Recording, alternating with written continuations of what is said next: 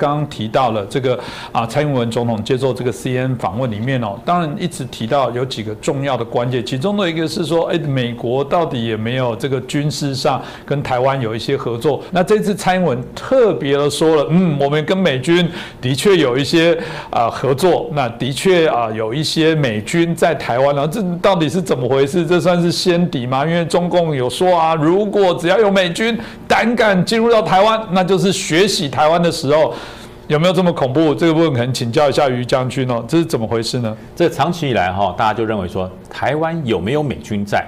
这个哈，其实四十年来都有，都有。但是我们以前在军中的时候，我们呃有一起训练。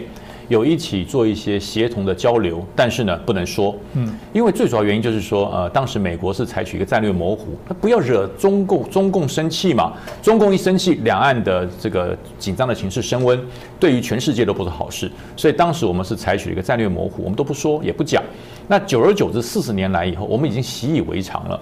就是其实，在营区里面，在重大的演训，或者是在这个三军联合作战训练的场地上，我们看到有呃眼睛颜色不一样的，皮肤颜色不一样的，呃习以为常，这常常有。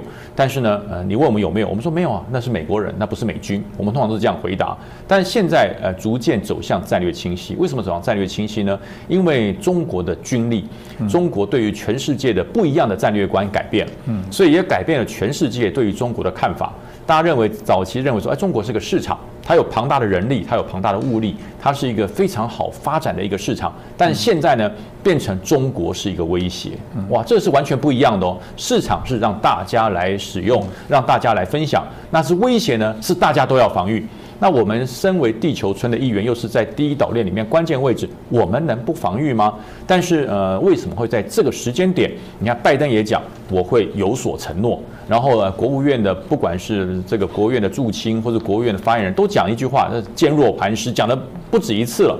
为什么会在这个时间点突然间美国好像变得战略清晰了？其实很简单，其实这个整个关键点在于阿富汗，在于整个阿富汗的状况。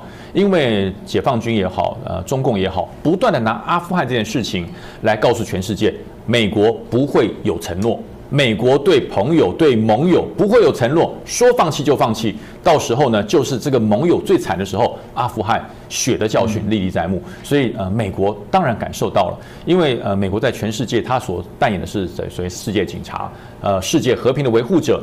但是这个阿富汗的事情被中国这么一渲染之后，美国世界警察、和平维护者的形象其实哈已经少了百分之五十。嗯，所以美国必须要先借一件事情来告诉大家，我对于盟友从来没有退缩，只有一个状况我会离开，就是你的国家没有保卫自己的决心。那不能我来帮你打仗哦。那阿富汗如此，台湾也是如此。可是台湾我们呃国军驻守在台湾这么多年，我们有没有放弃过台湾？一秒钟都没有，一秒钟都没有。八二三炮弹如此，古宁头大捷如此，九六台海危机如此，国军从来没有放弃坚守台湾和平安全跟自由民主。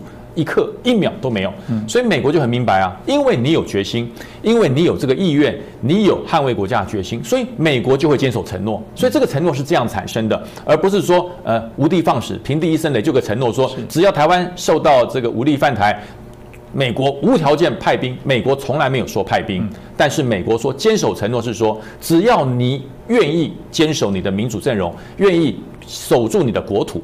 美国会尽台湾关系法里面的义务，我会提供你等量足够的这个防卫武器，这就是美国所讲的坚守承诺。那另外讲到驻军的问题，也就是呃要回应习近平，回应这个中国的一些外大外宣，就是说美国呃这个对友邦失去信任，美国最喜欢放弃人家，他就很明白的告诉一件事：过去有，现在还在。这是什么呢？就是协训的美军。所以大家就把协训和 training。跟这个所谓的这个 station，大家会分不清楚。其实这两个是完全不同的。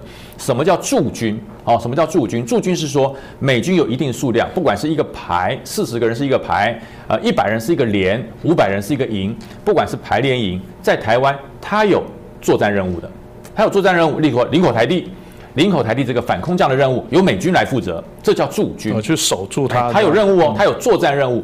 淡水河的河口这段河口由美军第几团啊第几旅来负责，这叫做驻军，它有任务。驻军跟协训不一样，驻军它具备战备任务，它具备所谓的戍守任务或是攻击任务，这驻军最明显的区别。而协训是什么意？协训它没有作战任务。在美国这美国到台湾这四十多年来，这个不管是十个、二十个，到现在说数量不能讲啊，就是这样的这样美军，他是现役军人哦，但他在台湾在中华民国国军里面，他没有作战任务，他只有协训任务，就是说，例如说我们的国家的这个三军联合作战训练，美军随队的有一些指导的一些士官，他都是士官为主，兵为呃兵几乎是没有，都是士官为为主，这士官都是打过实战，在阿富汗。我枪林弹雨过来没有被打死的，所以我知道如何在战场求生，我知道如何在战场里面取得通信联络，我知道如何在枪林弹雨下面实施射击运动与联系。他有非常足够的专业，而且这个专业是用生命换来的。嗯，台湾最缺这个。我们中华民国的国军在台湾这么多年来久训不战，我们缺的不是训练的精良。很多人说国军很多草莓兵，我我不否认有草莓兵，因为这个一样米养百种人嘛。有的男孩子二十岁之后雄壮威武，有的男孩子二十岁的时候弱不禁风，绝对有草莓兵。但是呢，我们绝对不是一个草莓部队，因为草莓兵会被淘汰，强壮的才会留下来，身强体壮、训练精良会被留下来。我们训练的精良程度，呃，美国的海豹部队的指导来讲说，你们的两栖蛙人训练的强度不会输给海豹部队，这是外国人说的，这是美国的海豹部队说的。而这些人来做什么？他就来指导你，除了训练精良之外。我把我的作战实战的经验提供给你，在什么样状况之下，你从哪个角度切入，你带样什么样的武器，如何接近，你会提高生存率，提高生存率就是增加任务达成的这个成功率。所以美军的协训就在这里。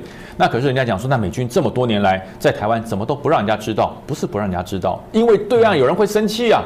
对不对？那个拿着笔拿着红线在画画红线的那个胡锡进，他会生气啊。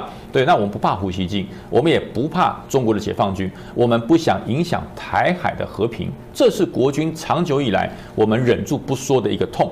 但是因为现在世界氛围不一样，世界反中的风起了，那很多人说，身为中国人为什么要反中国人？我从来不反中国人，我反共产暴政。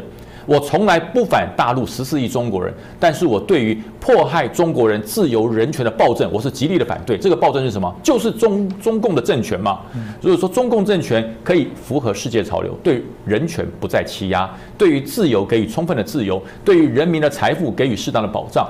我觉得中国人之间当然是中国人幸福，是我们华人世界最需要得到的。可是他们得不到，我们现在在台湾的两千三百万的华人，我们得到了。所以我们要如何掌握到我们对于自由、对于人权的渴望，还有给全世界，尤其是给对岸十四亿中国人一丝希望？原来流着同样的血液、同样的皮肤、同样的发色、同样的眼眼睛的颜色，跟我们同文同种的华人，也可以过着。自由、民主，而且有人权的生活，所以我觉得这才是两岸之间我们必须要表达的。而美国为什么支持我，也是因为这样。美国也是因为台湾坚持自由、民主、人权，所以美国才支持我们。所以人家常常讲，我们要选美国这一边站，还是选中国这一边站？我要很大声的讲，我们选在自由、民主、人权的这一边，这是普世价值。不管是任何的人种，不管是任何的肤色，对于这三个普世价值，我们都要站在一起，一起捍卫，这是人类之福。